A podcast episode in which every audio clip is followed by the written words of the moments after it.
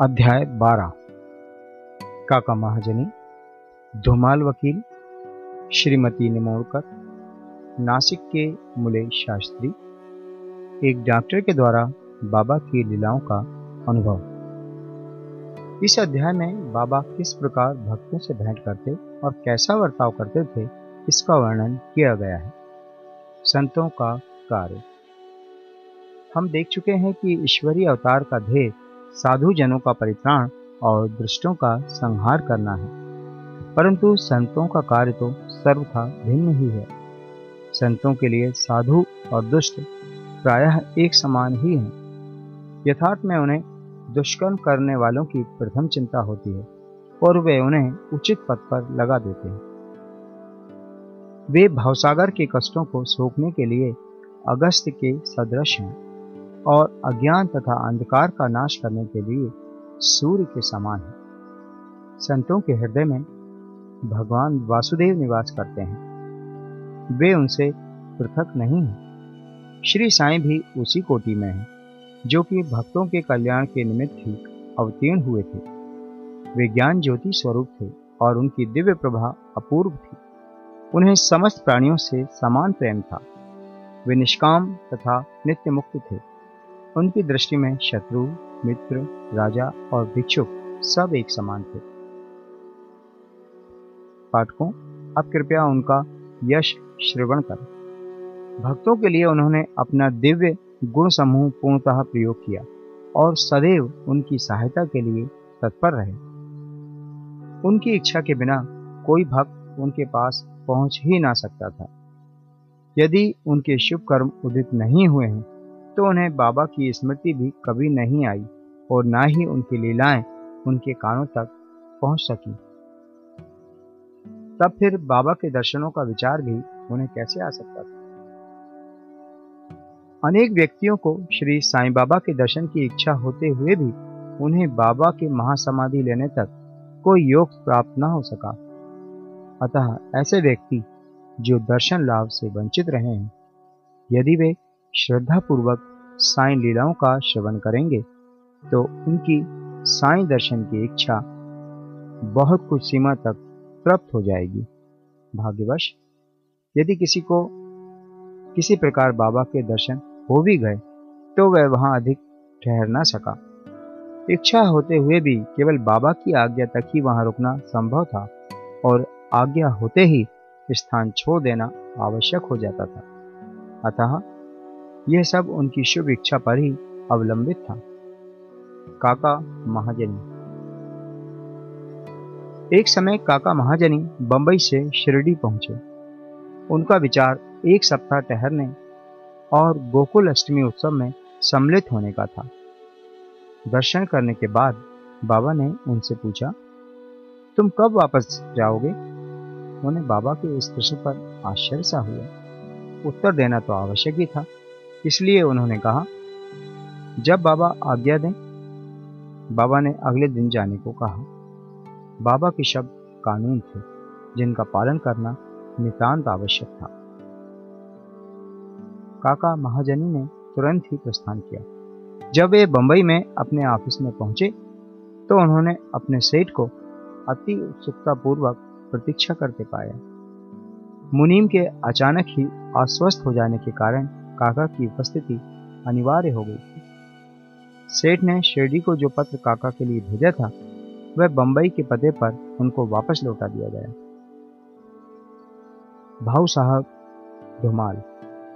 अब एक विपरीत कथा सुनिए। एक बार भाऊ साहेब धुमाल एक मुकदमे के संबंध में निफाड़ के न्यायालय को जा रहे थे। मार्ग में वे शिरडी उतरे, उन्होंने बाबा के दर्शन किए और तत्काल ही निफाड़ को प्रस्थान करने लगे। परंतु बाबा की स्वीकृति प्राप्त न हुई। उन्होंने उन्हें शिरडी में एक सप्ताह और रोक लिया। इसी बीच में निफाड़ के न्यायाधीश उदर पीड़ा से ग्रस्त हो गए।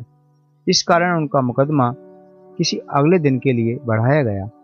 एक सप्ताह बाद भाव साहब को लौटने की अनुमति मिली।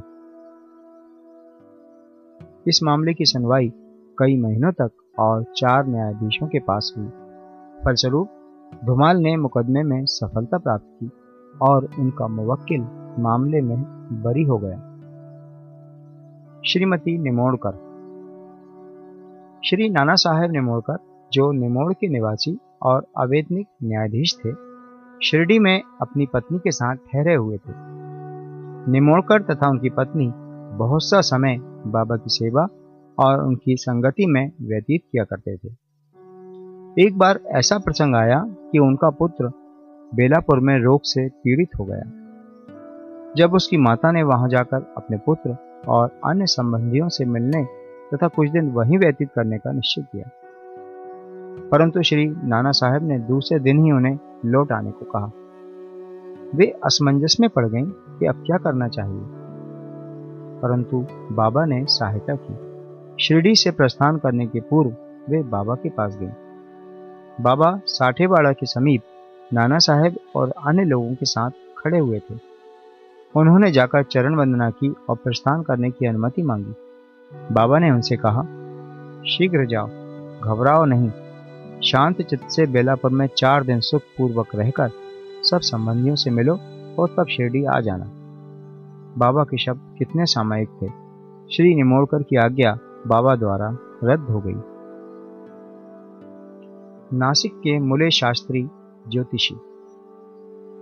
नासिक के एक कर्मनिष्ठ अग्निहोत्र ब्राह्मण थे, जिनका नाम मुले शास्त्री था। उन्होंने छह शास्त्रों का अध्ययन किया था और ज्योतिष तथा सामुद्रिक शास्त्र में भी पारंगत थे। वे एक बार नागपुर के प्रसिद्ध करोड़पति श्री बापू साहेब बूटी से भेंट करने के बाद अन्य सज्जनों के साथ बाबा के दर्शन करने मस्जिद में गए। बाबा ने फल बेचने वाले से अनेक प्रकार के फल और अन्य पदार्थ खरीदे और मस्जिद में उपस्थित लोगों में उनको वितरित कर दिया। बाबा आम को इतनी चतुराई से चारों ओर से दबा देते थे कि चूसते ही संपूर्ण रस मुँह में आ जाता तथा गुठली और छिलका तुरंत फेंक दिया जा सकता था। बाबा ने केले छीलकर भक्तों में बांट दिए और उनके छिलके अपने लिए रख लिए। हस्तरेखा विशारद होने के नाते मुले शास्त्री ने बाबा के हाथ का परीक्षण करने की प्रार्थना की। परंतु बाबा ने उनकी प्रार्थना पर कोई ध्यान न देकर उन्हें चार केले दिए। इसके बाद सब लोग वाड़े को लौट आए।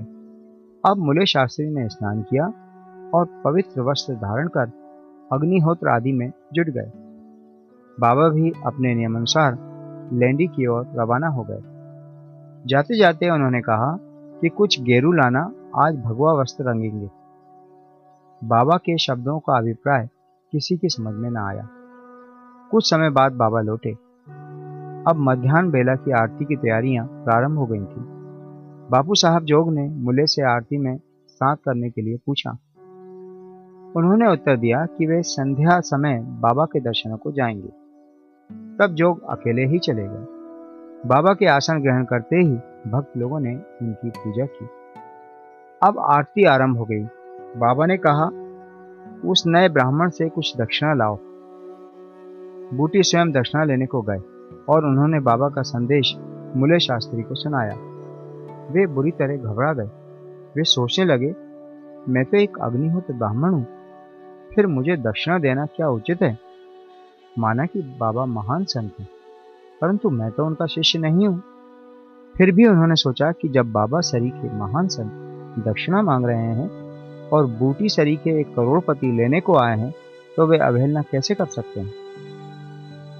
इसलिए वे अपने कृत्य को अधूरा ही छोड़कर तुरंत बूटी के साथ मस्जिद को गए। वे अपने को शुद्ध और पवित्र तथा मस्जिद को अपवित्र जानकर कुछ अंतर से खड़े हो गए। और दूर से ही हाथ जोड़कर उन्होंने बाबा के ऊपर पुष्प फेंके। एकाएक उन्होंने देखा कि बाबा के आसन पर उनके कैलाशवासी गुरु घोलप स्वामी विराजमान है। अपने गुरु को वहाँ देखकर उन्हें महान आश्चर्य हुआ। कहीं यह स्वप्न तो नहीं? नहीं नहीं, यह स्वप्न नहीं है। मैं पूर्ण जागृत हूँ। परंतु जागृत होते हुए भी मेरे गुरु महाराज यहाँ कैसे आ पहुँचे? कुछ समय तक उनके मुँह से एक भी शब्द ना निकला। उन्होंने अपने को चिकोटी ली और पुनः विचार किया। परंतु वे निर्णय ना कर सके कि कैलाशवासी गुरु घोलप स्वामी मस्जिद में कैसे आ पहुँचे। फिर सब संदेह दूर करके वे आगे बढ़े और गुरु के चरणों पर गिर हाथ जोड़कर स्तुति करने लगे। दूसरे भक्त तो बाबा की आरती गा रहे थे, परंतु मुले शास्त्री अपने गुरु के नाम की ही गर्जना कर रहे थे। फिर सब जाति पाति का अहंकार तथा पवित्रता और अपवित्रता की कल्पना त्याग कर वे गुरु के श्री चरणों पर पुनः गिर पड़े। उन्होंने आँखें मूंद ली। परंतु खड़े होकर जब उन्होंने आँखें खोली तो बाबा को दक्षिणा मांगते हुए देखा।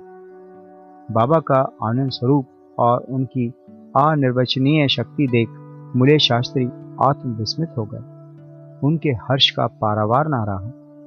उनकी आँखें अश्रुपूरित होते हुए प्रसन्नता से नाच रही थीं। उन्होंने बाबा को पुनः नमस्कार किया और दक्षिणा दी। मुले शास्त्री कहने लगे, कि मेरे सब संशय दूर हो गए। आज मुझे अपने गुरु के दर्शन हुए। बाबा की यह अद्भुत लीला देखकर सब भक्त और मुले शास्त्री द्रवित हो गए। गेरू लाओ, आज भगवा वस्त्र रंगेंगे। बाबा के इन शब्दों का अर्थ अब सबकी समझ में आ गया। ऐसी अद्भुत लीला श्री साईं बाबा की थी। डॉक्टर। एक समय एक मामलतदार अपने एक डॉक्टर मित्र के साथ शिरडी पधारे डॉक्टर का कहना था कि मेरे इष्ट श्री राम है। मैं किसी यवन को मस्तिष्क न नमाऊँगा।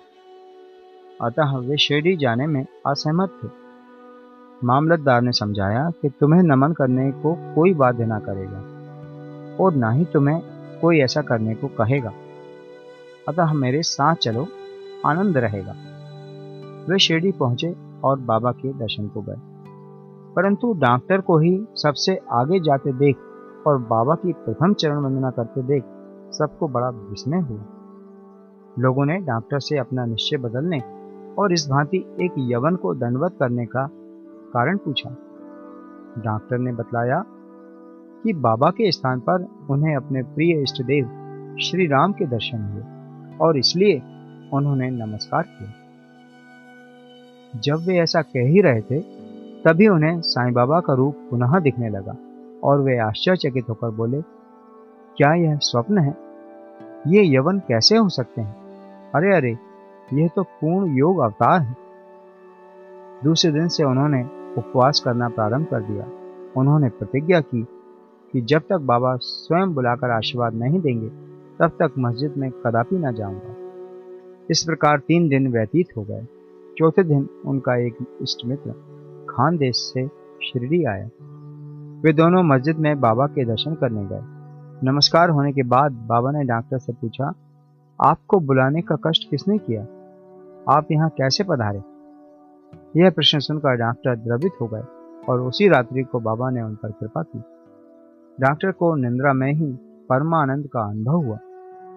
वे अपने शहर लौट आए तो भी उन्हें पंद्रह दिनों तक वैसा ही अनुभव होता रहा। इस प्रकार उनकी साई भक्ति कई गुना बढ़ गई। उपरयुक्त कथाओं की शिक्षा, विशेषतः मूल्य शास्त्री की, यही है कि हमें अपने गुरु में दृढ़ विश्वास होना चाहिए। अगले अध्याय में बाबा की अन्य लीलाओं का वर्णन होगा। श्री सदगुरु साईनाथ तत्वमस्तु शुभम भवतु।